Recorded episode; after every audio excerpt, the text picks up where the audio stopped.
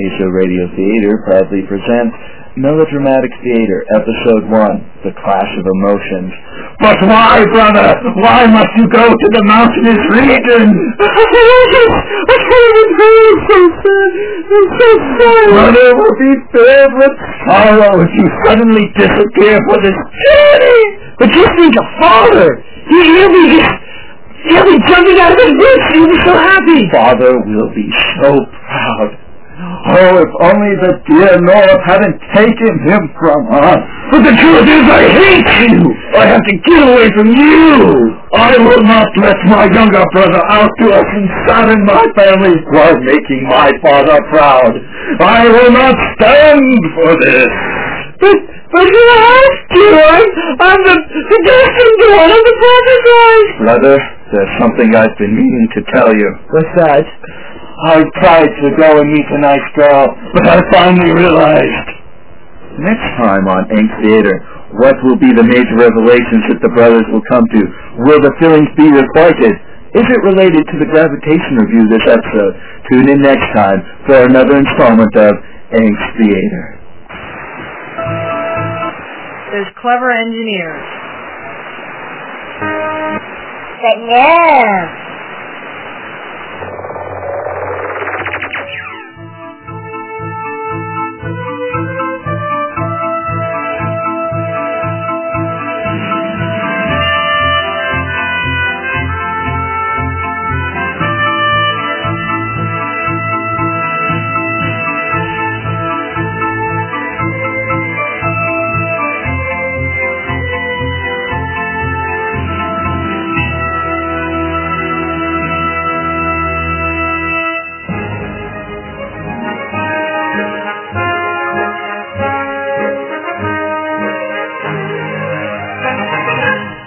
Time for ASO Radio. Okay, and welcome to episode number 84 of ASO Radio. 84. ATM4. We're moving up in the ranks. ASO Radio. This is MZ17. And GVC. bringing you another wonderful episode of ASO Radio with homosexual overtones. But we'll get to that in our review section. Yeah. Yeah. That was basically- scary when you put your shou- your hand on my shoulder during the funny. Well, it was funny though. But just wait until part two, people. Just you wait. So, um, we got a lot of news to do. Yes? Yeah, we do have a lot of news. A lot of news. Uh, most of it's rather boring, but there are some interesting bits in there, I guess. When isn't most of the news boring? You know, I remember back in the day when we had Pokemon murders. The news was interesting then. We don't have anything like that in these recent years. I tell you, it's just kind of depressing. Depressing So enough that it makes me contemplate the virtues of suicide. But more about that when we get to our reviews too. Anyways, it's time for some news. And now it's time for the Any O'Clock Anime News. TV3, I'm feeling too depressed to read our first news item. How about you do it? You want me to? But this is such a boring news. I don't even know if I can read through it. But Yeah, well, I'd like you to read it if you would. alright. It's an energetic so. Uh-huh. schoolgirl who just got a new outfit. According to ICV2 and publisher. Oh, that's not energetic. Come on, come on, come on. Alright, alright. Well, can I can I just get the schoolgirl part? Uh, well, you gotta wear the clothes, but sure. Alright. Wait, no, never mind. I don't want DV3 wearing anything like a Sailor Fuku. Oh, baby, unless- so nice. you gotta wear stockings in that case. But uh, uh, let's just cover this new manhwa publisher, shall we? Alright. According to ICV2 and Publishers Weekly, NetComics will release three manhwa in January. Zero Six, Boy Princess, and Let's Die. Six more will be released by the end of March, with three more by the end of June. In 2007, they expect to release ten, ten titles per month. Unfortunately, it seems that most of, um, yeah, these this publisher's comics tend to be of the gravitational sort, the, the yaoi sort. So I don't think we'll be doing too much more discussion about these in the future. But wrap up this little news story. Net Comics is a subsidiary of Ecomix, the largest Korean manhwa publishers, with a catalog of thousands of titles, 40,000 volumes worth of material, from over 150 creators, many of them Korea's top creators. Ecomix publishes the Korean manhwa magazine Young Jump, not the same as Shueisha's Young Jump, which is a Japanese publication. Copying a piece of Ecomix's business model, Net Comics will offer many of their titles online for a lower price per chapter. According to the Net Comics website, most of their titles will be available for licensing in languages other than English. The site does not specify which titles they intend to release in North America or in what order. One of the listed titles, Full House, has already been translated and released by Central Park Media. Let's Die and both Prince, Boy Princess are both labeled Boy Love Comics for girls ages 13 plus. 30-page samples of the two manhwa and many other Net Comics properties are available from the company's website. Net Comics will be distributed by Ingram. 06 is not mentioned on the Net Comics website, however, ICV2 refers to it as the story of a wimpy high school boy who finds his hidden love and hidden self when the beautiful and invincible female automaton number 6 is delivered to his home. So maybe one with a female automaton might not quite be the pure love I'm hoping for, but at least it's a little bit removed from boy love. Hey, get this. Oricon has posted an article about the top top 10 selling anime theme songs of 2005. Wow, where'd you hear about that, DV Prairie? Where did I hear about it? It was on Anime News Network. AnimeNewsNetwork.com, the number one provider of anime news to ASO Radio. That would be the place. Oh, okay, cool. And this year's top 10 anime theme songs were... Wait, wait, wait, wait, wait. 37 anime theme songs broke into Oricon's top 10 charts this year compared to 27 in 2004 and only 8 back in 2000. That's 24. Not 27. It. this year's top 10 anime theme songs were... Shouldn't we start with number 10 and work up? Okay. Number 10, Wings of Words from Gundam Seed Destiny by Chemistry. And I'll read the copies sold. 140,969 copies. Number 9, Kiroge Wagyu. Maybe Oh. you should read the copies sold. Yeah. Okay. Uh, Kuroge Wagyo Yoshio Tanyaka Rapiyaku Haichiju and from Blackjack by Ai Otsuka. 149,134 copies were sold. Number 8, Kimi wa Boku ni Niteruyo from Gundam Seed Destiny by Seesaw. 156,172,000 were sold. Well, okay. kind of kind of said that wrong, but that doesn't matter. Did I? Uh, yeah, you said 172,000 or so. Anyways, Metamorpho- Metamorphose, apparently, from Mobile, Gu- Mobile Suit Zeta Gundam, a new translation, Heirs to the Stars, by Gackt. 156,709. I like shits instead of Kakarowak, don't they? Now they probably do. No, no, because of the being in that uh, RPG that Square put out, like they're prominently featured and whatnot.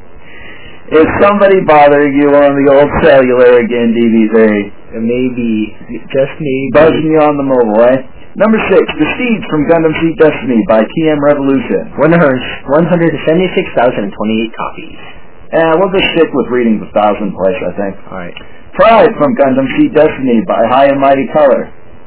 223,208. Well, I was hoping you were going to go 223,000 copies, but I'll, I'll work with that. You know, it seems that the easier it is to say, and the shorter the title is, the more copies they sold.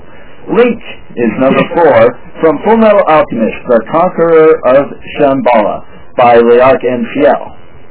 235,000 copies were sold. Uh, number three is Sukiyanin Osaka O Enka Mugendai from Nintama uh, Rantaro by Kanjani 8. 238,000 copies. Number two, Genkoka from Blackjack by Janne Da Arc. 320, oh that's almost 322,000 copies. Yeah, we'll leave it at that.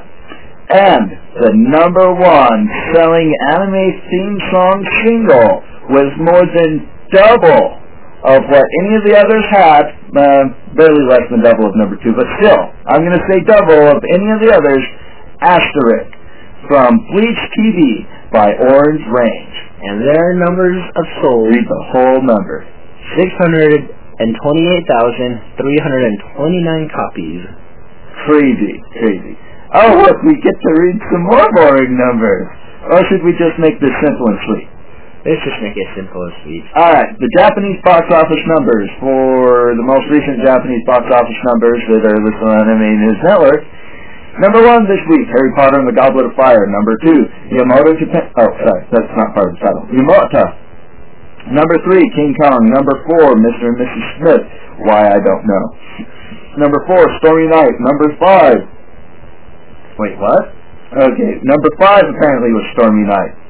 Uh, number six was Super Fleet Sazer X the Movie. Number seven, Memoirs of a Geisha. Number eight, PreCure H- Max Heart 2. Number nine, Zathura. And number ten, Blackjack, the two Doctors of Darkness. Damn evil doctors. Why are they always so evil? Evil? Well, manga entertainment in British uh, British Columbia? I think not. uh, sorry, in Britain, will release the English dub of Ghost in the Shell 2, Innocence, on DVD on, in February 27th-ish. Yeah, you can find it out on the website. Also, uh, Madman Entertainment will be releasing the English dub of Ghost in the Shell 2 in Australia. So good news for our friends down under. If they like Ghost in the Shell.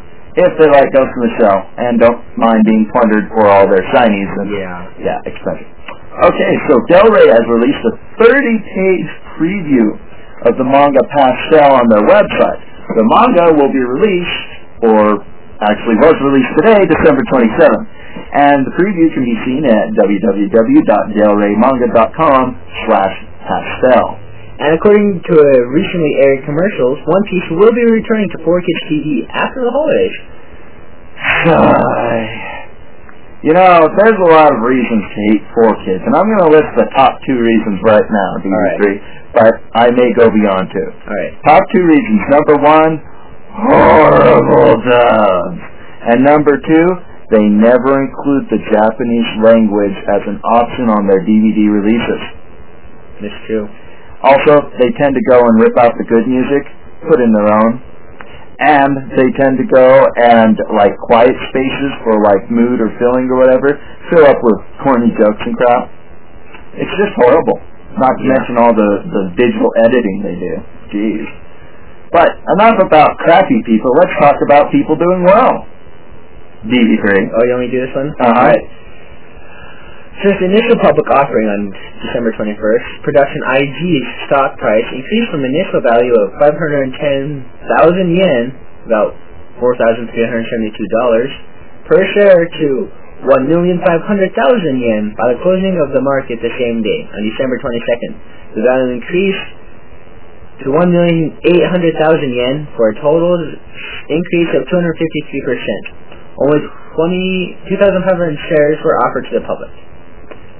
Financial details are available online.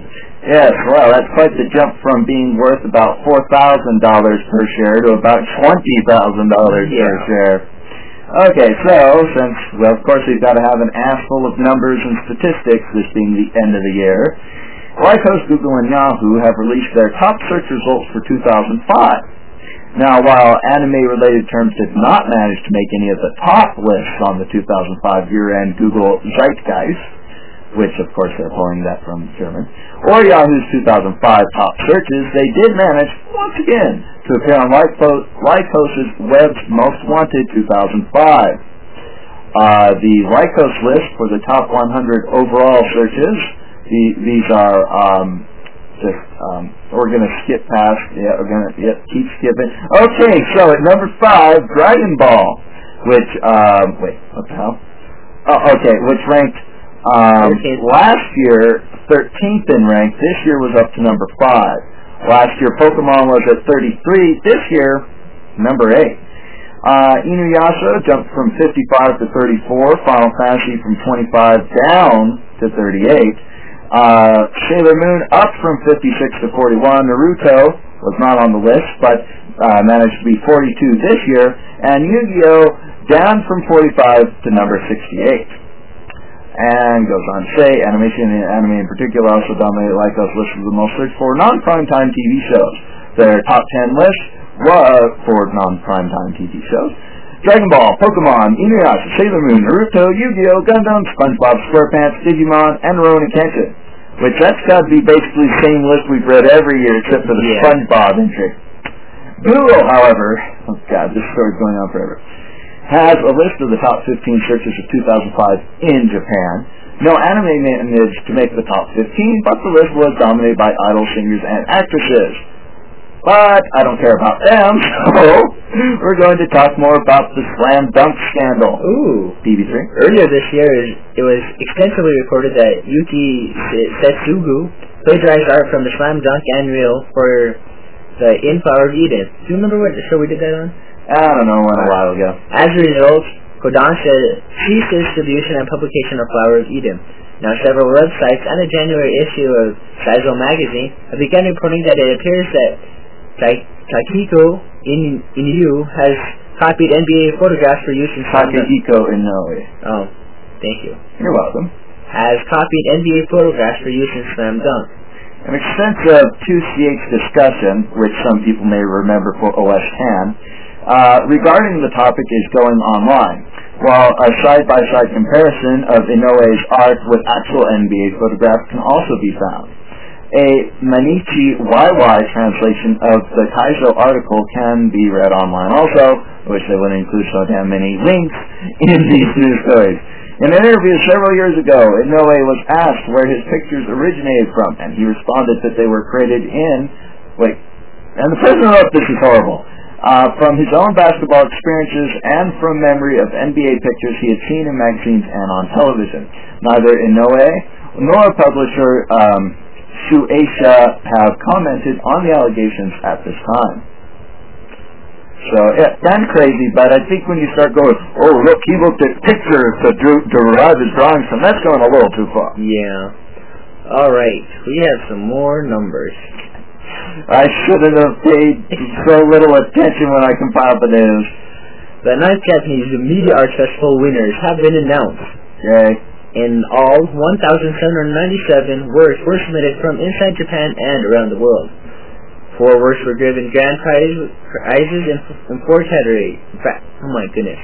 Four works were given grand prizes in four categories, with 16 more, four per category, given excellent excellence prizes, and four more, one per category, given an encouragement prize Isn't that usually called the consolation prize? or honorable mention. Yeah.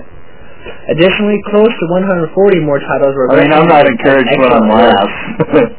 You're last. Good job. Keep trying harder. Here- here- Here's a question: Would you rather get an encouragement prize or an excellent work award? Yeah, that's, that's true. But then again, at least they got something up. Uh, I mean, there's only what, like uh, five, six, six per category, 24. So there was about 1,750 people that got jacked. So Yeah. I guess it's better than nothing.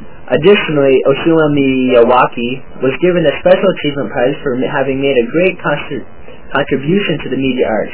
Miyawaki is the director of the Kaiyodo Figure Museum. The winners in each category were Art Division, Grand Prize. Chronos Projector by uh, Olivero Cassinelli, Excellence Prize goes to, The Six String Sonics. well, read all of those. Oh, Spyglass Gate Vision Anima. And the Encouragement Prize, Snicker, Snicker, goes to Conspiratio. Entertainment Division. The Grand Prize went to Flipbook by Juan Carlos. Ospinala Gonzalez. The Excellence Prize went to Nintendogs. Hina Wamono. Mitsuri Fudosan. Shiburaru. Um, Oh, yeah, we're skipping these. It. Most of the recommended works can be seen on their official website. Of particular interest, the recommended anime where some crap, but uh, alright, fine, read those. Mobile Suit, Mobile Suit Zeta Gundam, a new air transition, Heirs to the Stars. The Place Promise in our early days, Full Metal Alchemist, The Conqueror of Shambhala, Blood, Plus, Speed, Grapher, Ghost in the Shell Cinema Complex, The Laughing Man, Eureka, Seven Palms of Planets, That's Eureka. isn't that what I said? Close enough. Oh, Seo- Seikano, Another Love, Tideline Blue, Honey and Clover, I've Furukwa, good things about Honey and Clover. Yeah? hmm Mahime, Masude Kusoku Theater, I don't know. Gag Manga Biyori. Yeah. And we're skipping all the rest, damn it. Okay, Pokemon USA takes over Pokemon licensing. As of January 1st, Pokemon USA will take over all aspects of Pokemon licensing from 4Kids. Since Pokemon USA was founded in 2001, licensing responsibilities were split between the two companies, but now all licensing will be handled by Pokemon USA. In addition, Anime News Network has learned that 4Kids will not be producing or distributing the English language version of the next Pokemon TV series to be released in North America, Battle Frontier. No one from Pokemon USA was available to confirm how or when the, new, the next series will be produced and distributed, but we can only hope that they can do a superior job. No kidding, man. All I can say is I'm glad to have more money pulled out of 4Kids' wallet. All right. Now this one is interesting. Japan's used anime to buff its image in China. Over the past several months, we've reported on several Japanese government programs aimed at increasing the awareness and appreciation of anime in other countries. Indeed. Now, Asahi has posted an English article... Asahi. Oh, you're But I think they left off the S, but who knows? Asahi has posted an English article about a Japanese government program aimed at using anime and J-pop to polish Japan's tarnished image in, in China. Unlike previous programs that we've reported on, this is the first one focused on the single, on one single country. In total, Japan will spend 3.11 billion yen, or 26.8 million dollars, on PR in China. Not only anime or pop-related PR. Yes. So I need to do a little aside here for a moment, DD3. The uh, Japan's tarnished image in China comes from the fact that um, during oh the expansionist period of Japan during the 20th century, there was a massacre that uh, Japanese people inflicted upon um, this one Chinese group. I think they killed something like 50,000 people. Wow. Uh, and in the official chosen uh, Japanese high school uh, history books, this wasn't mentioned as a massacre, only as an incident, and no numbers were released in there as to the number of killed. And this has caused a large number of protests in the uh, oppressive totalitarian state of China, which is rather uncommon to see because it's an oppressive totalitarian state. Uh, sorry, communism. Um, and to actually see people risking their lives to go and be uh, imprisoned over this, obviously big deal to people who have descended from victims of that and such. As a matter of fact, one man who was protesting against this, like, I think he was sending out newsletters about it. He got 10 years in prison in China. Really? Really. Wow. Not a nice place to live. Yeah. So let's uh, change this a bit with some good news for American fans on the East Coast. Yes, the New England Anime Society is working with the First Night Boston to celebrate the First Night in anime style. From 1 p.m. to 11 p.m. on December 31st, Boston's 2006 First Night celebration will include free anime screenings at the Hynes Convention Center. Very nice. All right, now a little bit about uh, the uh, shorts that Ghibli has at their Ghibli Museum.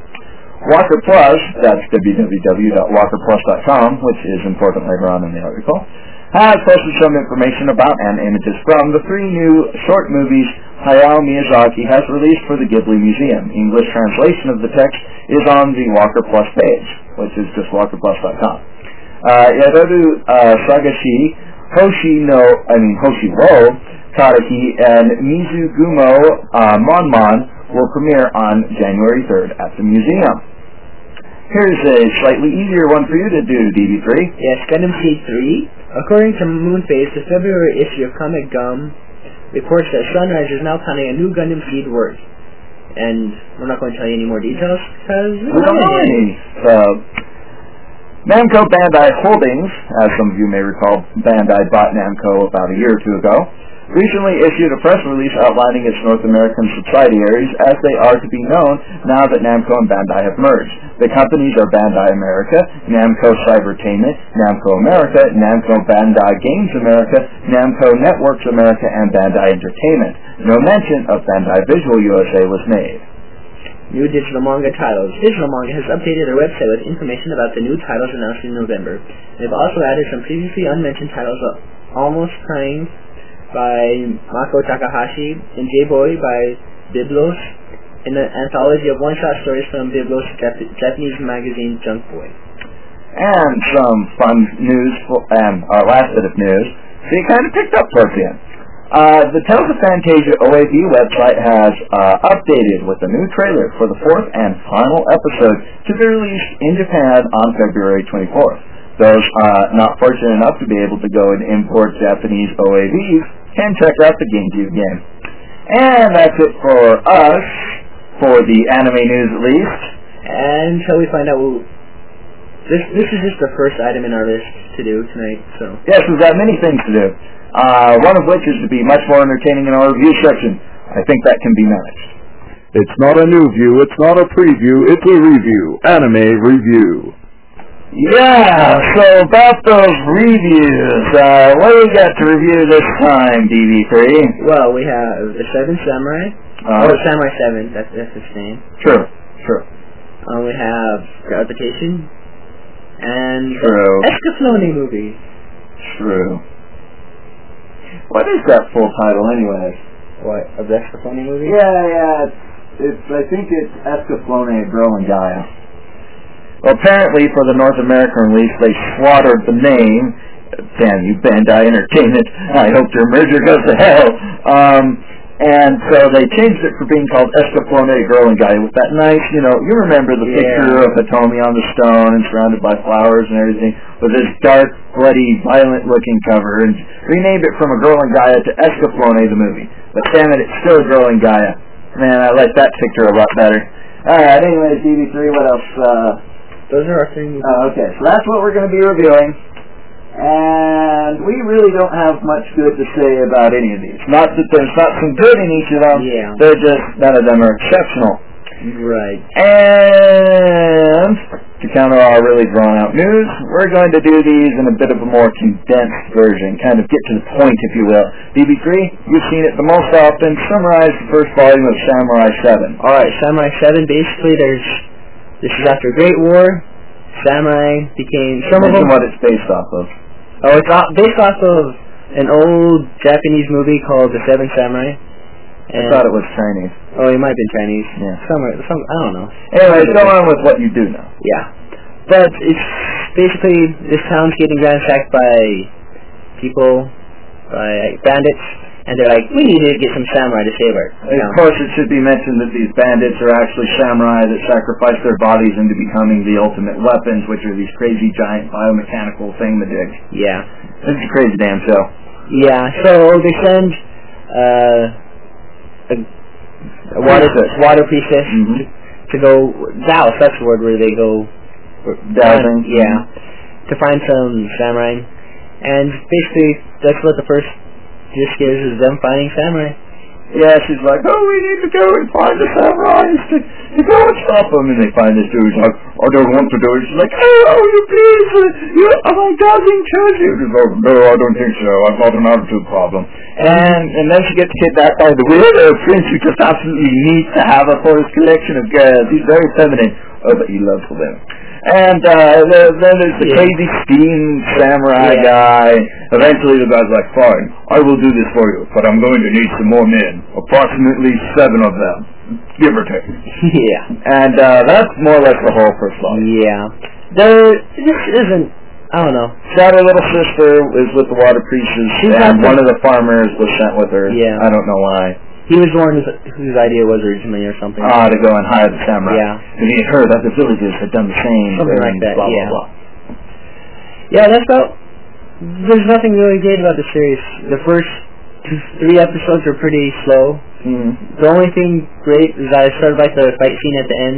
It's got really nice animation, very smooth flowing, especially during the fighting. It does.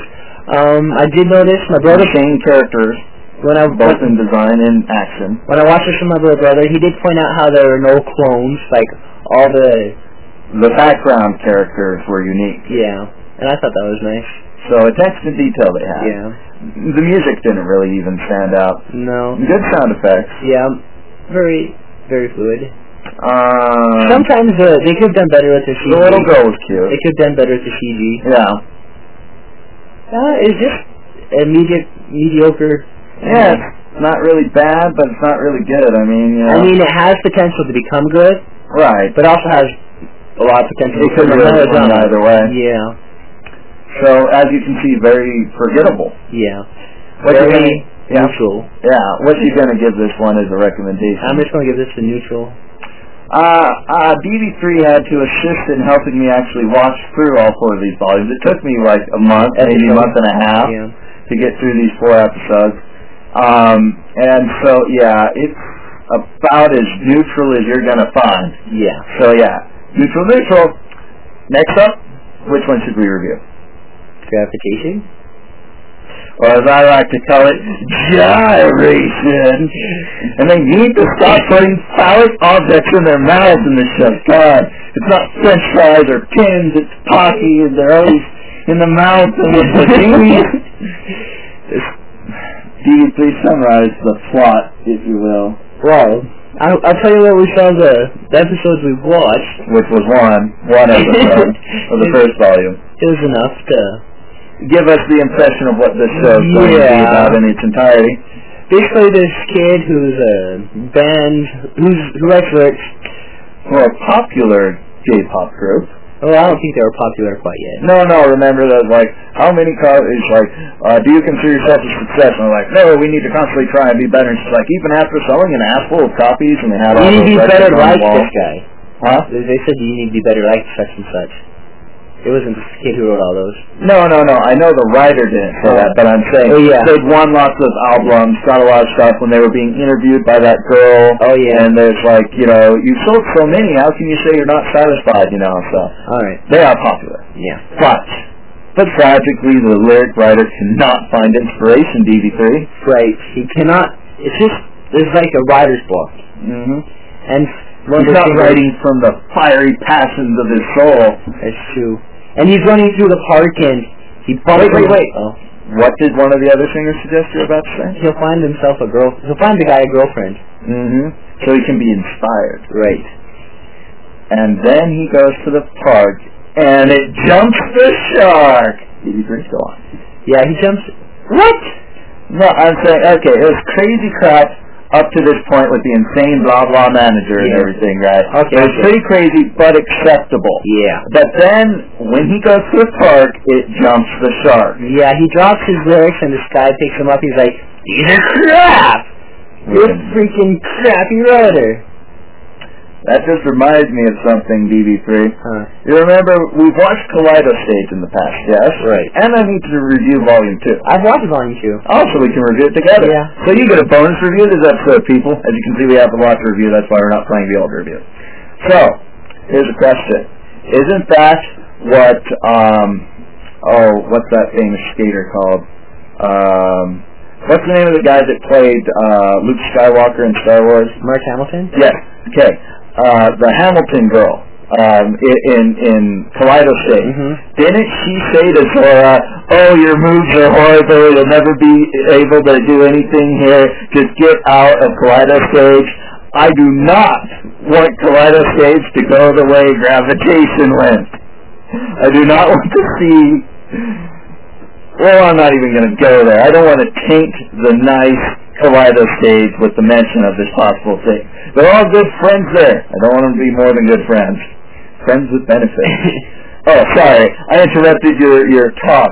It has nothing to do with friends with benefits. But basically, members. basically this guy, Uh-huh. the the music, the lyrics writer, tries to hunt him down and find out why he hates it. And he goes to tells his band members, and his band members like, I have to share you with someone now? How heartbreaking. And then the background turns pink and yellow. And he's like, you joined the club. He's like, what? You're in love with him. What? He's a guy. I like girls. Yeah. And then he's like, you know where he lives. Go find him. And then he does. Tell him what happens when he goes and he finds them. The guy impre- pu- pushes himself onto the poor kid to run away a girl. Yeah, chase her off by pretending he's gay. Oh wait, you wasn't pretending. and the guy's like, that's what you wanted. You, you know you did. That's why you keep coming to see me. It's not like the music's bad. And he just wants to know why the guy thinks it's bad. No, no, no.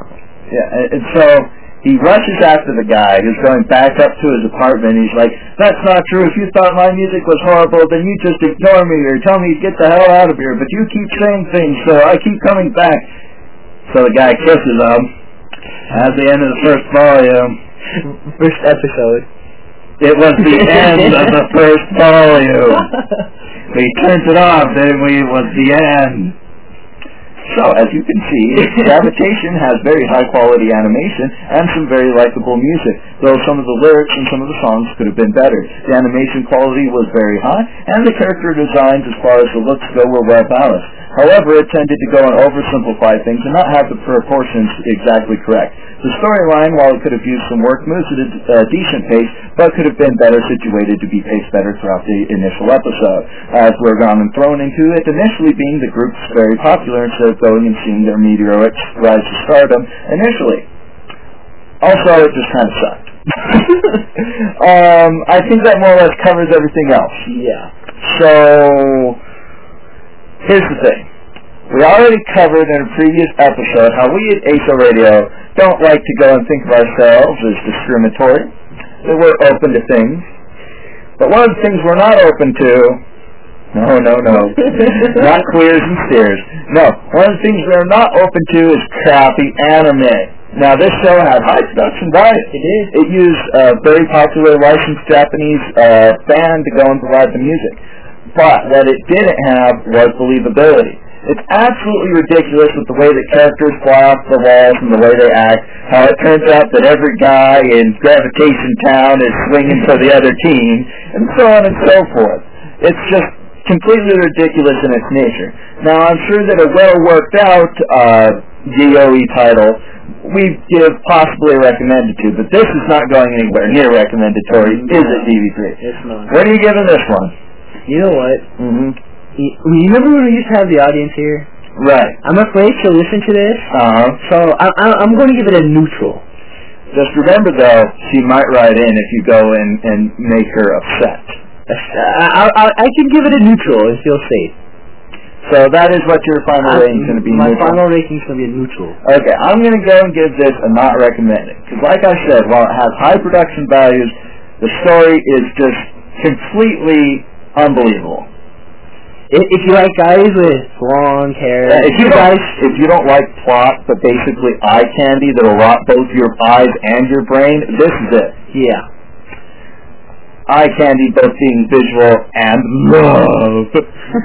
oh, speaking of unrealistic love, we've got to do the Escaflowne movie. Boy, that was that was almost as rushed as the love story in Crest of the Stars, wasn't it? Oh my. You saw Crest of the Stars, right? Yeah. Was like, oh yes, they're destined. Let's hook them up and leave them in the room, and they're like instantly in love. That was only slightly more rushed than the Escaflowne movie. Yeah. DB3, take it away. I don't want to. I just, I don't. Right, it's been a while since I saw the first part of it. You're gonna have to go and do it because I was busy compiling the news while you were watching this. And it's crappy news. And it was crappy news, yes, but I did compile. Alright. And I only started watching up after the point that I've watched it. Basically, it starts out with them stealing the, I can't even think of, Escaflowne, there we go. And then it flips over to, man, this is so bad, I can't remember the names. you tell me. He- Thank you. Hitomi being all depressed and wanting to kill herself and blah de blah de blah de blah. Yeah. Hitomi just, it's just I don't know. It was funny how I thought how Well, here, here, express the differences between the TV show and the movie, because I know that's what you're trying to aim towards. yeah. Basically in the TV series Hitomi he's all upbeat and always going for the whole like She's kind of like the shining symbol of hope that gives Yeah. all the rest of the rundown ragtag group their inspiration. yeah, saying it's not over yet. We can still we still have something. And this is just like, yeah, my life sucks. I want to kill myself. There's nothing to live for. But I'm too, I'm such a wimp, I can't even do that. And then she gets taken to Gaia. Gaia by, That's becoming a girl in Gaia, not a movie. Go on. by Van's brother. Not, not by Van, No, Dragon, no. but by her brother. His brother. Yeah, his brother. Then she ends up in Gaia. She ends up with Gaia, right in front of Van. Yeah, Escaflowne gives bloody birth to her. I never even thought of it like that. But he did. I don't know what to say about this, Envy. I, I just, I wasn't Are into the movie. off-put by it? I just wasn't into the movie. Tell about the differences with Alan Van and oh, the um, art styles. Well, the art style too, but just describe how like Van's different and Alan's different and Malerna's different. I don't know, like you know how all, like Alan is all chivalristic and he had like he would speak of like a gentleman, but a Mhm, knight, and then he was just like he was already in it, and then he was just like a knight's cat, like he was just like a pirate captain. Yeah, he wasn't even royal. Yeah, he's just a pirate, a captain of a pirate ship. Then his sister's dressed like a hooker. Lorna. Yeah. I didn't even recognize his Malorna. Yeah. Even the voice I didn't click until he's like, Malorna, why are you doing that? I'm like, what? And then Van, he's all violent and ruthless and stuff. Yeah, he reminded me of someone you'd see that like he reminded me of the prince on um Princess Mononoke. Mm. Some of his actions and stuff. I was like, huh. Ashitaka. Yeah, that's his name. I don't know. What I what I- something I didn't like about this movie, there were no gl- oh my goodness. It's a completely different story from the television series Yeah. too. In the art style, they tried to go for more realistic, but still retain the large eyes. So that was really wacky. Yeah, but like I was saying, there's no Gamelis in it or anything. It's they have magic and stuff. I don't know. It's Yeah, yeah, all of the Dragon Clan descendants have magic. Apparently even uh, Dilandau was a Dragon Clan descendant in this one. Yeah. So I don't know. I can't. But like we were talking about is the the love tri- the love between Van and Hitomi. Yeah. It was pushed a lot. Like Really rushed. yeah. I don't even know how to describe how it was rushed. And so, basically, in a nutshell, Hitomi gets broken out of her depression by falling in love with Van, and so instead of wishing for the death of herself and the world, like she was summoned to do in the hopes of um, the land, not the Landau, um, Folken, instead she wants to go and reserve, preserve the world because she's in love and realizes that everything's not depressing, but Folken's too far gone, and so he dies. But right before he dies, he's gone and is remembers the good times when his little brother looked up to him and followed him, even though he felt cheated. That went and helped to go and redeem his soul, and then the place fell down, destroying the city even more after the guy Mills had already gone and wrecked it all. And then it's like, oh, we're going to be for, together forever. And then she's summoned away by the Mystic Moon, apparently because she finally got out of her depression and everything's good. And then the Missing Moon disappears. Then the Mystic Moon disappears from the sky, Yeah. even though it's been there for thousands of years. Yeah. After Hitomi sprouted wings. Yeah. She started rings. hmm Apparently her soul finally could soar. I don't know what they were going with with this movie, if they were trying to be symbolic or, or just try to go and completely throw people off by changing everything around, but I can tell you that uh, it didn't have good results in the end. DB3 seemed largely bored by this in certain points and Yeah. depressed by it, and it is a very depressing movie. As a matter of fact, the first time I saw this at Anime, I mean Nan Desu Kan 2001, I told these guys, oh, this is horrible. Just like I told them about the Oh My Goddess movie. Now, granted, that turned out to be better than I thought, but still not quite up to the OAV. Um, although it is likable in its own regard. But this movie certainly did not disappoint in me being right about it being horrible. Uh, I had to watch it uh, in part there, had to stop, tried it again, had to stop, went back thinking maybe it would be okay, so I jumped into the middle of it. It actually kind of picks up after you get into it, but um, yeah, DB3, what you giving this one? Not recommended. not recommended. And I'm going to go and give this one a neutral because there's some good points to it, like the high production values, but they've just kind of gone and completely foobarred it, as they say. If you like the TV series, don't watch the movie. Or watch the movie before you watch the TV series, and you'll appreciate it all the more. Yeah. So yeah, uh, neutral for me. Not recommended from DB3. Let's fan mail.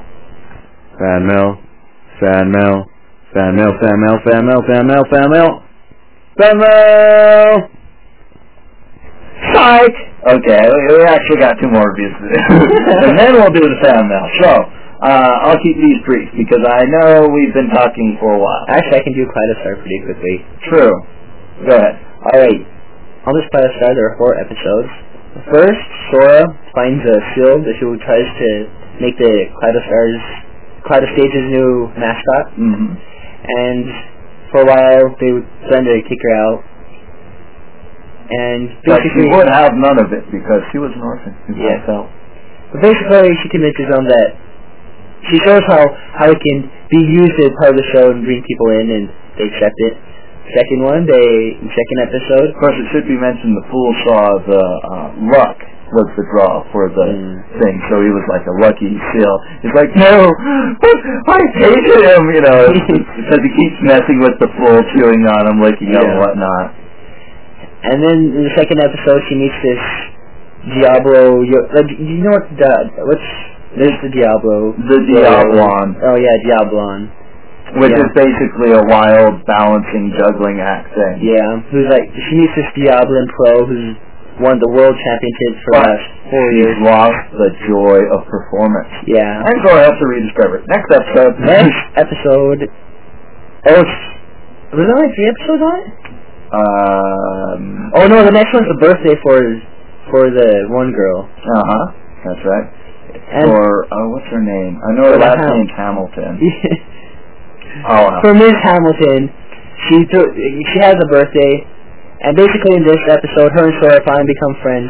Yeah. She finds out that her dad's always, you know, loves her a lot, but he's a really Yeah. busy businessman. Doesn't spend enough time with her, so that um, she doesn't feel that her dad loves her. They all try to cheer her up, but eventually it, her dad goes and, well, don't want to spoil it, but you know, shows that he really cares and everything. Yeah. And the final one, Sora gets the chance to make the lead for the new play, The Little Mermaid. Be the star, even. Yeah. And she has to do it. This maneuver through a waterfall. She can't see the other. Oh, what is it? The other. Bar. Yeah. The yeah, the other bar. Trapeze. Trapeze bar. That's what it was. And she misses it. Well, she actually grabs it and lets. She falls. Yeah, she barely like touches it. Yeah. But she she jumps late. Yeah, but she grabs on with both hands and then she slips. Right. That's and right. she falls, and she's too scared to try it again. And this, I, I just really thought this episode was pretty funny because there were parts when like she gets a kung fu master showing her all these techniques of Yeah, yeah. concentration. Um, oh, I There's some pretty forget, I forget her manager's name, but she's absolutely hilarious. Yeah. manager, and she brings in her kung fu master to go and teach Sora the way of of being able to do it without seeing and all. And Ken, of course, who uh, you know really likes Sora, um, is helping her out with this whole thing, and she's like talking, and he thinks that she's talking about, it, and he's like, "What really?" It's like, yeah, blah blah blah. It finds out, you know. But uh, very funny. More is good is he used to be in the pilot st- stage, Mhm. and he fell off a trapeze the same way. and that's why he became a stagehand Right. because he couldn't get, do it. He also, I think, he was one who was able to see the fool. hmm He was. The the the fool had mentioned that Right. earlier, but not his name. Right. So, and she has to overcome this fear. And the episode's basically spent doing that. Yeah. Um, so that wasn't really short DB3, but I appreciate your input. Um, once again, this volume helps really illustrate that the animators for this have an excellent sense of anatomy. They're really good at maintaining proportions and the flexibility and maneuverability of uh, the bodies of the performers and everything. Uh, very brightly colored, well animated, nice music, all in all a nice package. DB3, what you giving it? I'm giving this a highly recommended. And I am also giving this a highly recommend because I really like the show. It just does everything It right. does. Okay, next up, Maison Ikkoku, Volume 90. Alright, I'm sorry, Volume 6. Uh, this is the third disc of the second box set. Uh, which this actually is a 96 episode anime series. I've barely scratched the surface. I'm only like up to 20 something, like 24. Alright, blah blah blah blah blah blah blah blah. Okay, this can this one contained episodes 21 through 24. Remember that when I put up the reviews. 21 through 24. Alright. Uh, and I hope you remember the number where we left off last time in the interview. Damn, this is going to be a long episode. Uh, okay. First episode was good. I panicked. The cat who came to Ikkoku. Basically, Godai gets suckered by his friend into going and taking in a cat, who, of course, had to be gone and named uh, Kyoko um, uh, t- to take him in because he couldn't, so he got Godai drunk and goaded Godai into going and taking the cat in, which of course leads to hilarity when Godai goes and talking on the phone and says, oh yes, Kyoko sleeps with me every night. She's always rubbing up against me and waking me up. Um, then there's volume, uh, volume two, um, which is called Godai Gets a Shot, Kyoko Calls It Quits. This is actually a two-parter. Where uh, the first part basically is um, Kyoko's parents are trying to go and force her to quit being the manager of Maison Ikkoku and come back to be uh, live under their roof and get married again since you know they don't want her daughter being on her own and blah blah blah. Oh, don't make yourself a widow, get married again, blah blah blah. And so they basically interfered, and the uh, end of this episode ends with a cliffhanger. Then number three, Kyoko's Quest with Danger, Mother's Nefarious Plot, uh, just more or less continues this story. Um, Godai ended up going um, on a date with Kozue, uh, excuse me, and this is actually ties into the previous two episodes. It's almost like a three-parter, if you will. Yeah. Uh, and anyways, uh, DB3 saw this I episode actually saw the two of them. uh, and he saw the one before this episode as well. Um, and it was rather funny when uh, uh, Kozue says, "Oh, you should try on a tie for our next day." He's like, "Well, okay, that seems kind of odd." And he's like, "You had me put on a tie just to go shopping?" And then it turns out, oh no, they weren't going shopping just for a melon. They were going shopping to take a melon as a gift to her parents because he wanted her. Uh, wanted him. she wanted him to meet her parents, and um, they end up going up. She asks him to come up to her room and everything. The parents are pushing for them to go get married, and so he, she's up in the room and she goes and, and positions herself uh, uh, for a kiss from Godai, and he's like, "Well, should I? Shouldn't I? I don't know what to do." Well, like they say, you gotta get while the getting's good. and so he goes to kiss her and is forced into a shotgun wedding and all this stuff, and turns out to be a daydream, but it's absolutely hilarious. Yeah. And, and then he remembers about how Kyoko was going to um, uh, Soichiro's grave that day, and Her hu- ex-husband. her her yes her her dead dearly departed husband, and so he runs. He's like, oh no, she's going to be stuck with her parents. I feel so sorry for her. Which of course it was at that point that um, Soichiro's father was telling her, you know, oh, you need to get on to your life and, you know, honor him by going and making yourself happy because that's what he wants. She's like, uh, eventually uh, they decide between him and her that, well, she's just going to stay at Maison Ikkoku until she finds her way in life because she likes being there with the residents and everything, which of course is the thrill to Godai once he realizes that she's not moving away, Yeah. which was in the prior episode, but still it was funny to go see him falling asleep on her and be like, oh, manager, you're not leaving and whatnot. She, of course, uh, not pushing him off, which, you know, they're growing fonder of each other, DB3. And the last episode was kind of funny because it was basically like my family, which was shouting and being obnoxious in public and so on. That's for referencing my grandmother. So, how do we go and rate this episode of DB3? Volume.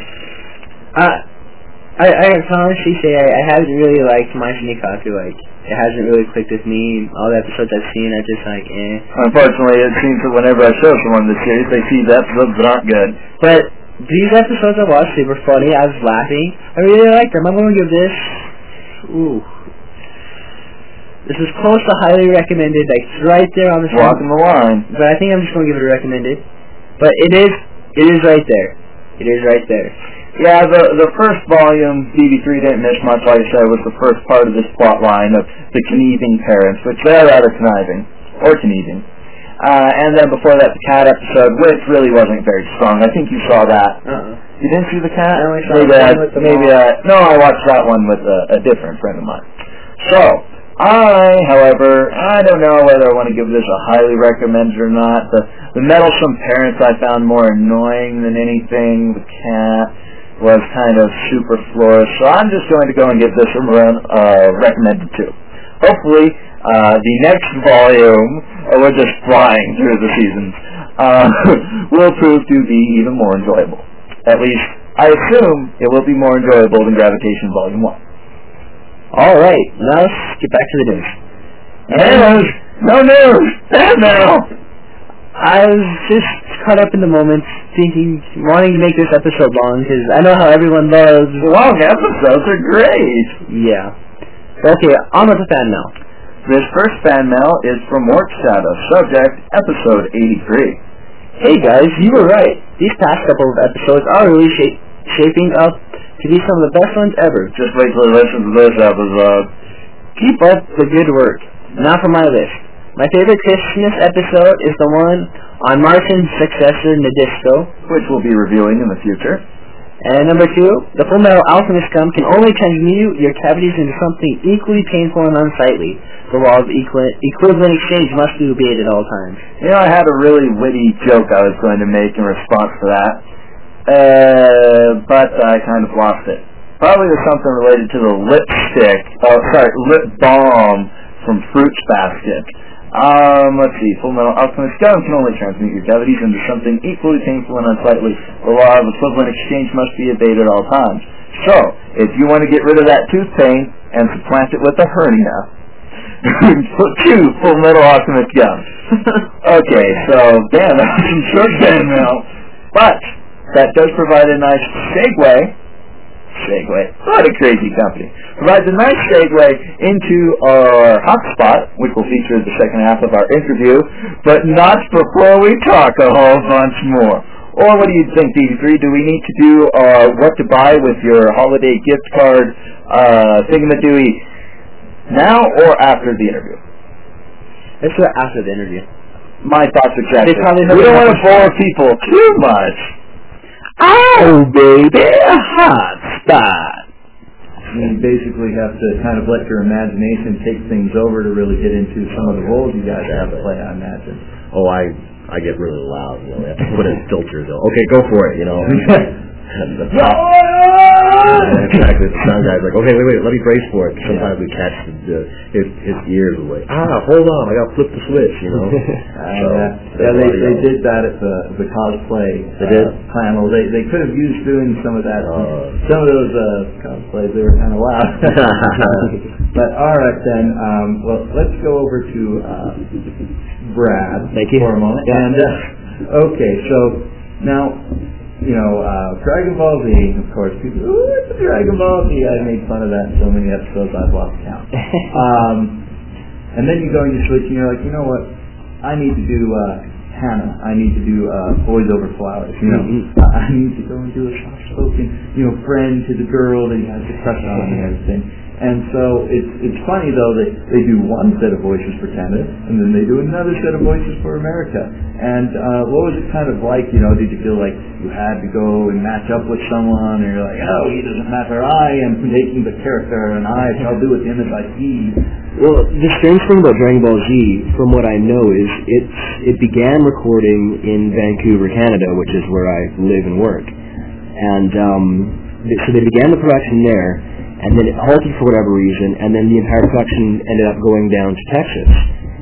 And Quite the latitude change. yeah, absolutely. Um, so suddenly, yeah, I, I, assume it was it was recast and um, you know entirely new cast, um, great American cast, um, and then for whatever reason, it uh, I, I think there was um, some popularity that was gained from the characters that had, began the show. I mean, it, it makes sense. You start watching it, and if characters change, I, I can only imagine how it is for a show like Mega Man, where I kind of walk in there. Um, it's got to be kind of strange, you know. So yeah, somebody I guess decided that they were going to, you know, continue on with the series, and and uh, and so yes, now like you said, there's you know a Canadian version that, that has the uh, the Canada and the UK release, and then there's the US version. But for Which for our overseas listeners are more familiar with. no, so We got people listening from England and India and all sorts of places. So. Now, the only the thing that's that's crummy for me about that is I have yet to see a DVD that I can purchase of Dragon Ball Z that's that's got the cast that I'm in. Um, just because I think the uh, the Funimation uh, version is, is what gets circulated through North America. So I mean, I, I'd have to go abroad, I suppose, to, to find it. And I, I haven't really looked on eBay too closely, but probably find something there. So what you're saying is you need to howl around a bit. Right? But um, with uh, with Dragon Ball Z, it was a great show to get cast, and because I played Teen Gohan, who obviously isn't right at the start, Hmm. so I had, I already knew how popular the show was, and you know a bunch of um, Like, my fellow voice actors like dormant for a while. They changed the slot, get on Cartoon Network, Yeah. and woo, it's all popular. And we got to finish, you know, all 300 odd episodes or so. So it's one of those shows that when you get the audition, you already have a pretty good idea of, well, for me, who's working on it and, you know, how much fun they're having and how the show's doing and, you know, what it's like and all that. So that's one of the auditions that you really want to land. And when I found out that I was that I had got Gohan, I mean, you can't do much better than that. So that was that was a blast. Do we have to wrap it up here, or okay? Because five minutes. Oh, okay. We don't have to. Wrap it up. uh, all right. Well, then, in that case, we'll just uh, go and hit a couple more of these really quick. Um, uh, okay. So first of all, you were talking at this at the uh, the uh, vocal musings panel, which was amusing, um, about doing Roger Rogers. So if you want to reiterate that just real quick for everyone.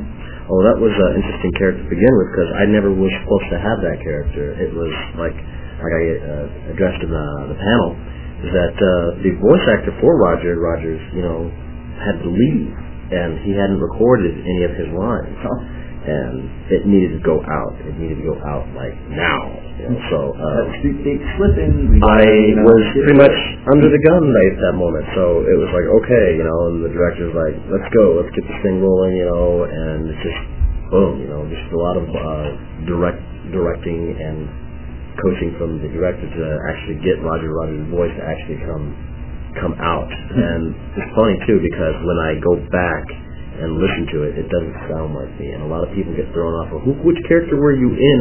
You know, because they're so used to Do hearing you look like the character you play? no, I do not. It's a black guy. You know, I played a black guy, you know, with a big giant so throat. many people they'll assume, you know, in their minds they see this cosplayer, they think, oh, they're like that character. They see the voice actors and they think, oh, they've got to be like the characters that they mm-hmm. play. You know, it must be. Well, I guess I did a pretty good job of fooling the the, the the audience because they couldn't pick out which character I was, you know. So when they said, "Which character were you?" It's like I was Roger. Oh no! Oh, I didn't know that, you know. So it's like surprising to to know that, you know. Okay, I guess I can throw off my voice, you know. Your vocal variety, huh? Oh yeah. All right, then. Well, it looks like we've got about three more minutes left that we have at our disposal. So, uh, let's see here. Oh, well, okay, first real quick, since uh, this doesn't involve any backstory. How's, how's your artist alley table been? Has it been crazy busy? Oh, it's been crazy. But it has its spurts here and there. I have big fans of Golden Boy come up and find like Golden Boy. It's, every, this Golden Boy just keeps going and going and going. It's just it just amazes me. Recorded in '95, '94, still going strong. It's like cult classic in the anime world, I guess. One of many that are out there. It's it's, it's in one of those uh, categories, and it just it In just anime, if you get into it, you're Yeah. ageless. So Yeah. you'll always be asked about that. Oh, yeah, totally. Recall the old stories. it was a lot of fun. All right. Well, okay, we'll switch back over to uh, Brad here because I have so many bullet points because you've kind of been a busy voice actor, voice acting. Uh, Busy as I can be. You do lots of art. It's like, oh, hey, so yeah, I heard you did a really cool picture. Oh, yeah, I sold it to this guy. He paid 50 bucks. It was great. Uh, Nice. Go for 50? Okay. Yeah. Well, I don't know. Maybe it was really big. You big. talk about the paint? I don't know. I was just making an Oh example yeah. out of my No, art. always looking. Oh no, I'm sorry. it, it was a theoretical situation. Hey, Um, okay, so, uh, alright. Uh, I was going to ask about Video Girl Ai, but uh, we're running out of time. So instead, I'm going to ask you about what I really want to ask you about. Maxwell on Hamtaro. How was that role? that was a blast. I mean, working on on a show that's uh, geared mainly towards kids, uh, so that uh, my little nephew could watch and things like that. Very cool. And I mean, a big ensemble cast like Hamtaro has. Um, it's a total blast. I mean, half of the lines that I that I read in that were alongside, you know, ten other hamsters or something. So I mean, it's just it's just insanity. Of course, there's singing that comes along with that show, and just we had a but you don't get to fantastic see each other, time. eh? Um, but okay, I, I was just BSing. It's just Hamtaro's crazy fun. You know, it's just, it's just one of those. It's like uh, Teletubbies in a way. It, it's not. Oh, hey, hey, no, no, come I'm on. not saying Hamtaro's like Teletubbies. I'm saying is it's just one of those shows that's not exactly a deep, thought-provoking show about the symbolism of the character's emotional relationship, but one of those that you can't help but smile when you watch it. You know. My character never my, my character never cried on that of that series, which is you know novel for most of the characters that I play. But okay, the real thing I was leading up to outside of that fake build up is, um, well, there's a reason that I wanted to talk to uh, Trish and Tosh, as I was calling them earlier, is uh, Ranma One. Yeah, Uh, nice shirt. tell I'm a bit of a fan of Ranma Yeah. by my ensemble, and uh, so it must have been very interesting being in that show. Is that towards the beginning of your acting? That was my very first anime show, my very first anime audition even. Um, so yeah, that was my first taste of, you know, matching voice claps and doing all that kind of stuff. And I have a quick little funny story, I guess. Um, when I found out that I got cast in Ranma, I was really excited because I'd seen, I got to see a little bit of, of the show in the, uh, the original audition. Um, so I went in there for our first session. And they said, okay, so you're going to be char- um, playing a character named Mousse. As in, you know, not not antlers and horns, but more like hair products. And, okay, so my character's called Mousse. Okay, that's cool. Um, yeah, so then I, I start to, you know, go through the script and we get to page, you know, let's say 14 or whatever, and I'm ready, all queued up for my next line. Boop, boop, boop. Um, oh, this isn't me. Um, yeah, we didn't tell, okay, there's something you should know about your character. Uh, yeah, you splash water on him, he turns into a duck. A, a duck. Oh yeah, yeah, he turns into a duck. Okay, so my next three pages of dialogue, they're quacks? Yeah. Um, so can we hear a quack? Quack. All right, you got three more pages. Let's go. Okay, angry quacking, happy cracking. All so I mean, that was a brilliant show to work on. I mean, Mousse was just such a fun, over the top, zany, crazy, nuts, cool weapons type character to play. So. I must say, in the uh, Ranma Oasis special, where uh, Shampoo gets the magic switching jewel that makes her angry or in love, very good clacking in there when you were tied up in the back room. Oh, I think sure. yeah. had, to, had to dig deep for that. Plus, I, I always thought it was funny when you're like, "Come back to me, Shampoo. Why won't you date me?" it, it's just, it's just funny stuff. Shows a riot. Uh, um, well, you guys gotta get going, I suppose. So, I'm gonna ask you a bit about uh, Gundam and the other things you guys have done, but time is limited, the con is fleeting, and we are but hours away from the closing ceremony. Yep. So I guess we do have to wrap it up, but there is one last thing I'd like to ask you guys. Okay. Um, and it's not about boxers or groups because this is a show about anime and not about personal preference. Wait, anime is all about personal preference. uh, we have the long-running small breast versus large breast debate. Uh, regardless of such uh, bouncy objects, uh, plastic little, I guess, huh? Um, would you guys like to go and do a little plugs for our show in some of your various characters' voices real quick? Uh, sure, yes, yeah. well, I, I, I borrowed, uh, inspired by uh, Japan Radio doing that a while ago. So, um, first of all, would you like to go and do something like, uh, you know, uh, ASO Radio Dive Dive or something? I don't know. you know, just pick a voice, one you've done, one you make up. You know, just, Well, uh, I can just, just say it the way I, I usually say it. Just, sure, just like a, a, um, ASO, uh, just dive, dive. sure. ASO, dive, dive! yeah, there you go. nice. You want to do something like Mousse, like, you know, uh, come back to me, something you like that? Oh no. Come back to me, ASO! Please! Uh, well, it's been a pleasure having you guys on the show. Uh, I hope you guys uh, tune in and listen and see how I manipulate the interview, put funny sound stuff, put in those parts, sounds. just the right moments, and, uh, but really, it's been a pleasure, and I'm glad you guys could come. Hey, thanks so much. Yeah, Thanks for. Thank you. Oh, thanks. So once again, thanks to Brad Smith and oh, I always mix them up, don't I? Yeah. Okay, you do the names. Brad Sprout and Doug Smith. Yes, thank you both very much for doing this little interview with us. And you know, DB3, I hadn't realized how, if you will, constipated we were with content. We did something like six reviews, it seems, Yeah. or at least five. And then we got all of this, um, well, we did the fan mail, that was rather brief. Yeah. Then we've got this interview, but we still got more to do. We We've do. got your book review, We have my book review. and we have And? our holiday gift card recommended buys. Oh boy. This is going to be, see, we're going out this year with a bang. I mean, really, this episode will be up uh, on December 31st, and it's certainly going and concluding our ASO Radio year with a bang. Yes. Definitely going to have to get out a What's Up issue to go and tell about all the things that we've done since the last one, because this episode's big enough for a single issue of What's Up by itself, which of course people should sign up for our mailing list so they can keep updated. You know what? I haven't got one for a while. I need to sign up. Yeah, I think you do. Yeah. Although I could have sworn I put your email on the list, but who knows. just funky stuff happens. Yeah.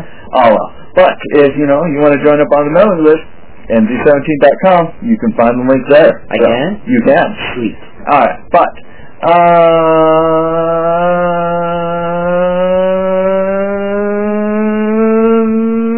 uh, it's time for a book review by DB3. All right. This book review will be going over the Warriors of Legend. Who's it by? You know, um, how about you go and get that book real quick, I'll and I'll it. provide entertaining fare for our listeners. You can start with what to buy. Okay, that's a great plan.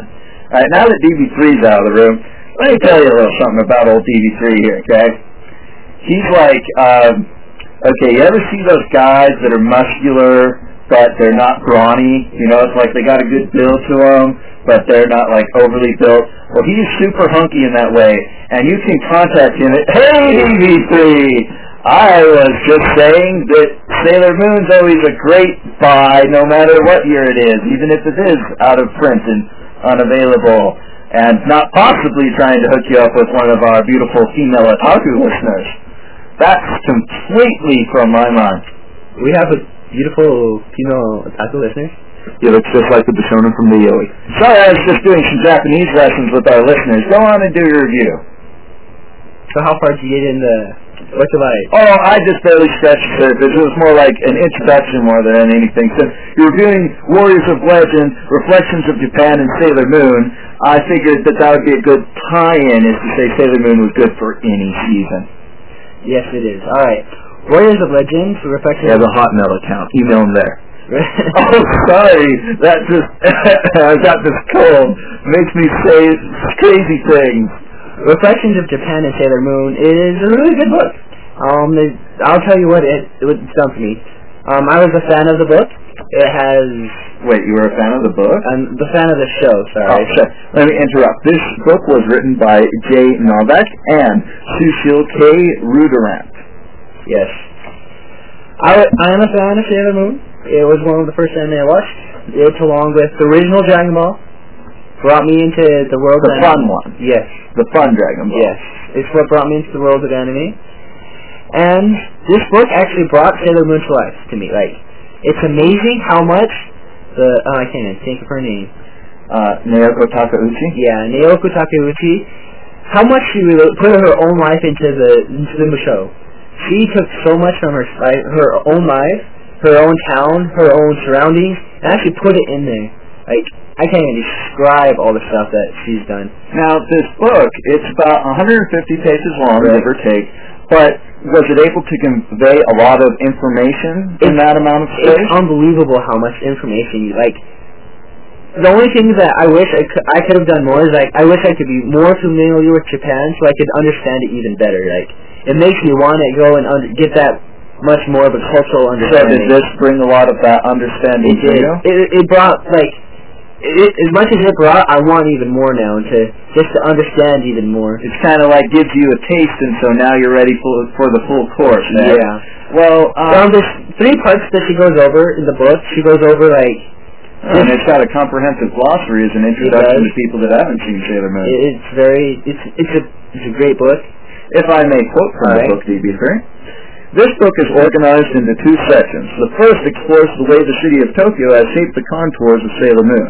That Sailor Moon takes place in Tokyo, and furthermore, in one particular ward of Tokyo, has been essential to the series' development. Nearly every act of the manga or episode of the anime involves the city in some fashion. Uh, okay, it goes really on. Oh, there. There's, there's where I want to pick up.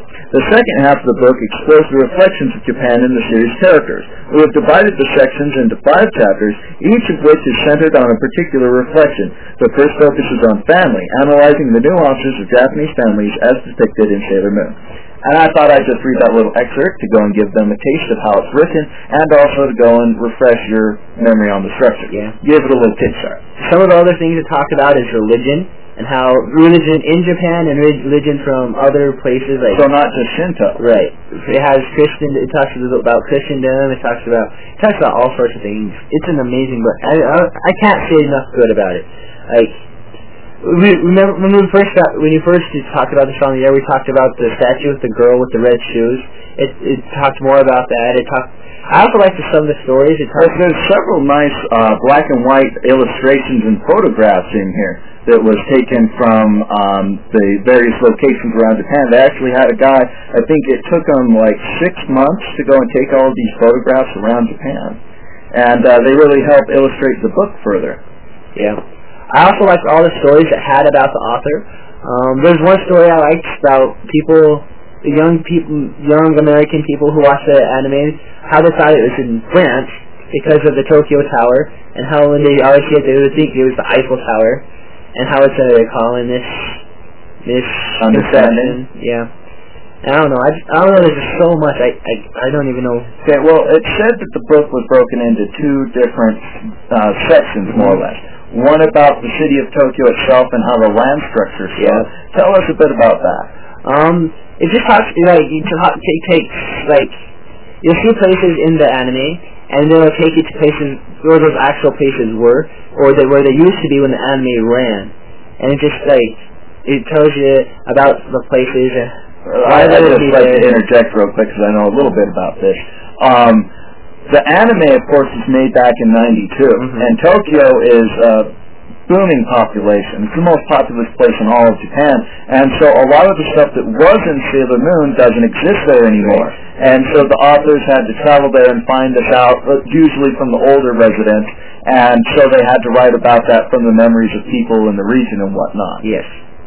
So sorry to interrupt. Go on.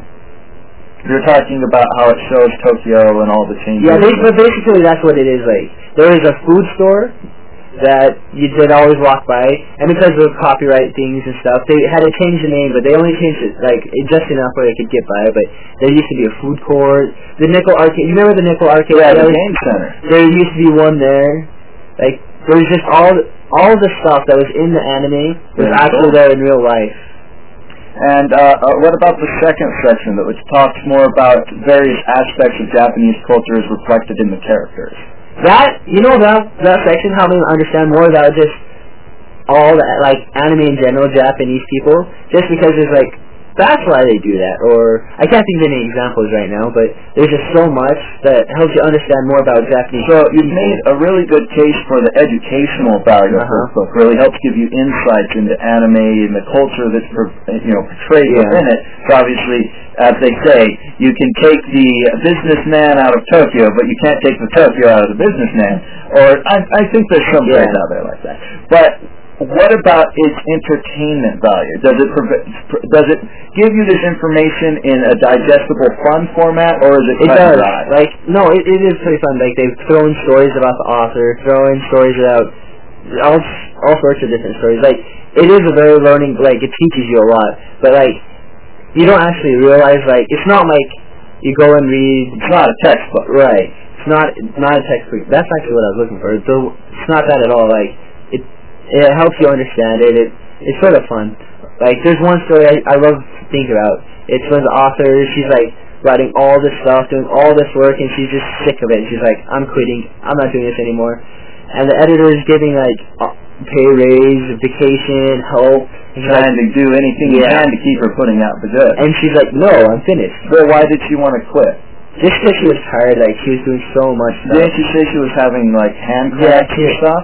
Yeah, she was having. Oh, you want to read an excerpt? Yeah, let me see if I can find it here real quickly. All right. Well, while you're scanning that, and for those people that don't know, now this doesn't cover just the manga or just the anime. It actually covers the anime, the manga, and a little bit of the live action series, doesn't it? It does.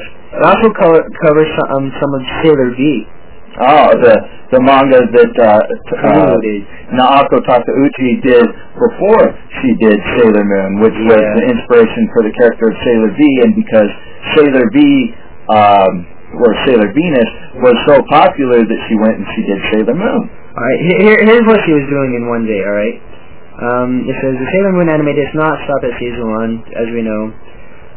But that led to a problem. The anime was moving more quickly than the manga. Instead of waiting for Takeuchi to provide more stories, the animators created their own, which is the, the arc with the do, demon, the Doom tree. Yep. Oh, well, that's why it seems so out of place. Right. There was just one in the number of movies moves that displeased Takeuchi, but she was so busy writing that the show had no time to worry about it then. At one point, her monthly workload included this. 40 to 50 page serial with 10 color pages, two special edition books, 64 page special issue co- supplements, 135 page trade paperback, outlines for anime episodes, and appointments and data collection. Takeuchi eventually came to the verge of total collapse. One day when she was and her editor were discussing a disc screen, she let him have it. She said, I'm done. I'll not draw anymore. What are the magazines that are waiting for your manga? An animation series. I'm not, I'm going crazy. I'm stopping everything. I can't com- continue. And basically it continued them arguing back and forth. And he finally answered, he was totally scared and he's like, well, what about your readers? And of course, That was the straw. she couldn't leave them. She thought about all those people that she had out there wanting, starving, just Needing more, eh? Yeah. And she couldn't disappoint her fans. Alright, DB3. So, this book wraps up. How's, how's the book wrap up in the end? Um, you know what? I couldn't really tell you because I was trying to finish it and it was late. Just last night, actually, I finished it. But I, It just more or less kind of reiterates some of the stuff and I believe that's what it is. just ties it all together, right? Yeah. Alright, so, put this out in a bang. Summarize what makes this book so great and give them your recommendation. The reason this book is so great is it brings back one of my childhood memories and makes it even better. And I give this book a top recommendation Wow. for two reasons. It made me love my show even more. And two, if I never seen the show, it would make me love it. So, a top Well, recommendation. Go. Not only does it enhance the experience of Sailor Moon, it enhances the experience of all anime, I guess. Wow, that's pretty impressive, DB3. Top recommendation. We don't give those out too No. easily. Well then, we'll be right on back with our anime holiday gift card roundup. Gentlemen, I welcome you from the future. I'm the official spokesman for Spylore. Yes, Spylore. The toy company you haven't heard of because it doesn't exist yet. We have come from the past. Well, okay, maybe I should just start over. We've come from the future to the past because in the future we are but a small toy company. But with our advanced technology, we will go and decimate all the other video game makers. With our new Spylore Game Station 64000. This new game system is so advanced that it will make your eyeballs bleed from overexposure. Our system includes 64,000 bits of processing information in every bus channel. And this, my friends, means that you will get realistic experiences so in-depth, so exciting, so beyond today's technology that in the future Spyware will be the only company that exists because we will have decimated everybody else with our advanced games, including Spyro the Dragon 87 and Final Fantasy Triple X, exclusively only the Spyware system because modern day computers would take 18 weeks just to boot up the game. So be sure to visit us today at www.spylore.future. A big shout out of thanks to this episode's sponsor, Spyler. If you'd like to be a sponsor of ASO Radio, be sure to go and contact us through the fan mail. And uh, if you'd like to go and sponsor the show, Yeah. remember, the Spyler 6000. It's good enough for the children of the future, and don't you deserve to have future children? Okay, so, um, DB3, this brings us to our anime uh, well, our 2005 anime gift card roundup. Would you briefly explain to those listening what brought about this section and what it's all about? Usually this section we out before Christmas. It's the section that we talk about anime that would be good for if if you have a if you want to get someone something and you're not sure what to get them. We usually go through anime types and genres and say what the best anime in the section is. But this year we're doing it a little different. We're going to tell you all, do with all the gift cards and all the money you got, what things you could look for for yourself. Exactly. And um, Now, last time we did our Christmas slash holiday special, what what to buy, like DB3 said, we did it categories, and then we just listed whatever anime we thought was Yeah. really good in those categories. This year, however, it's kind of uh, our year in review roundup, if you will. If everyone else can do it, why not ASO Radio? So we're only going to be mentioning stuff that we've looked at this year that would make really good stocking stuffers, um, and just whatever comes to mind. But since, of course, Christmas is over, and not everybody celebrates Christmas, but people always get gift cards, we decided, hey, we'll just make it a what to use all your money on. Yeah. So, uh, DB3, start this off. I'm going to go pull up our list of what we've reviewed this year, and you go ahead and you start off making a good gift card recommendation. All right. One of the best things I could say to go and get is Full Metal Panic. I got the second volume from my little brother for this past holiday season, and I've watched it. It's even funnier than the first. I'm not kidding. There's more action. There's humor. It's great. Now, was this the the Fumoffu one, the the No, it's- sequel, or this it's is the the original, original. but the second volume? But you get them both. Get the whole volume. But since we've only seen the first, since we've only reviewed the first, I'm gonna say go for the first. So there you go. Now let's see. Hmm, which episode did we start this year off at DB3? Oh No, no, further back, further back. Um, I'm not even sure. Uh, Supergal seems far enough back. Cat Returns, no, no. Uh, let's make the cutoff point episode 60. All I think that's good. Uh, because we put out a lot of episodes this year. We have. Uh, kind of made up a little bit for lost time in some sections. Yeah. Um, so, let me see here. Um, not Crest of the Stars, no, no, no. no. Uh, now, what Nurse Witch Komugi would make a good gift for somebody that's kind of uh, likes crazy zany anime. Little kids, little kids would really like it. Uh, I don't know. There's some fresh stuff in there. Oh, it's not really little kid territory. Um, but let's see. What else can The we? cat returns. That cat returns would be excellent to use with like an Amazon gift card or something to Suncoast. Yeah. That would be awesome to go and get with a gift card. Uh, let's see, what else We've got? Excel Saga, that's perennially popular. Yeah. Uh, that's one of those with a lot of in-jokes, so if you know somebody that's seen a lot of anime and eats Captain Harlock, that's a good one to get. uh, Metal Fighter Miku. You have it's it's that's a really great one, and you can get it for a really great price. yeah. So, you know, you could still get that with a gift card. Mm-hmm. Uh, of course, there's Evangelion, always popular, so we can heartily recommend that one. Let's see. Um, let's see. Uh, I wouldn't say Nausicaa, the Valley of the Wind, but Porco Rosso would make an excellent Porco purchase. Rosso would. It would add to any library. Uh-huh. Now, Howl's hasn't come out on DVD yet. That's actually going to be February or March. Uh, now, I know DB3 really likes that Dada Toko Princess. Oh, no, wait, I'm sorry. That's completely wrong.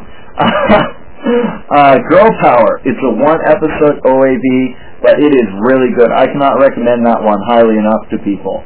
Uh, Super Gals, that has a really nice art style, but beyond that, um, if you like the art style, I say go for it. But if you're looking for something more than that, uh, don't bother. Yeah. Um, Escaflowne, that's some good stuff.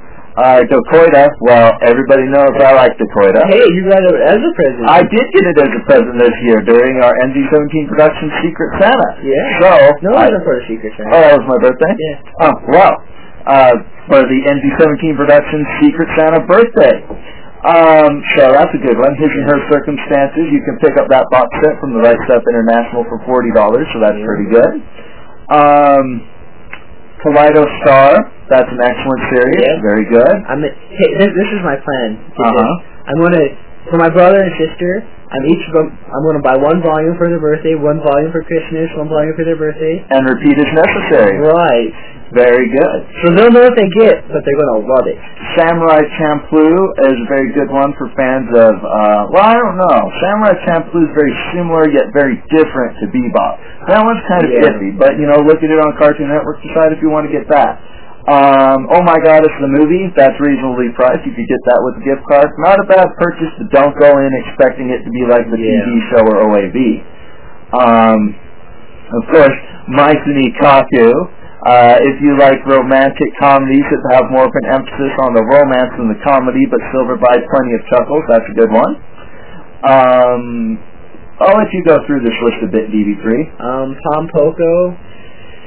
I couldn't really suggest it. It's you have to. It, it takes particular taste. Uh, I think that Cromartie High School can be given uh, a good encouragement if you like like Adult Swim original content sort of Yeah. humor. Cromartie High School would be perfect for you. If you like westerners, go for Trigun. It has a really good western sci-fi feel. hmm that's a very good one. Um, let's see here. We've already done that, that, that, that, that. Oh, TV3, you gotta talk about Tyler. Oh, if you love humor, if you love, if you just love being happy, And you want something from the classic period of anime, the golden 80s as they were. go for the irresponsible Captain Tyler. Uh, I really recommend Planetes, just like uh, how Kaleido Stage has high detail to anatomy. Um, has a really high attention to detail in space physics. So if you want to have an edutainment, uh, both entertainment and get a little bit of education too, check out Planetes. Uh, Slayers, of course, we both like Slayers. Yes. Very good stuff. Um, and of course, the stuff we mentioned earlier in this review, some of that would make good presents. Some of it would not. Unless, of course, you have a girl that likes yaoi. Then that would make an excellent present of gravitation. Wow, that went a lot quicker than I was expecting DB3. Thank goodness. Well, it is an hour and a half long episode. So, there you go. Um, Well, we have to go out with a bang. we do have to go out with a bang. And since we only have enough hard drive space to record an additional 17 minutes, we better go and delete some of our older files. Not the Yeah. episodes, but the episode sources. So, yeah. So, with only 17 minutes left, this is NC17 And DB3. signing out for 2005. We'll see you next year with a whole bunch more of action-packed, fun-filled, and just plain down-and-out wacky episodes of ASO Radio. ASO Radio is copyright of NC17 Productions. ASO Radio is licensed to the general public under a Creative Commons Attribution Non-Commercial Share-alike license. Additional licenses available. For more information, visit us online at www.nc17.com.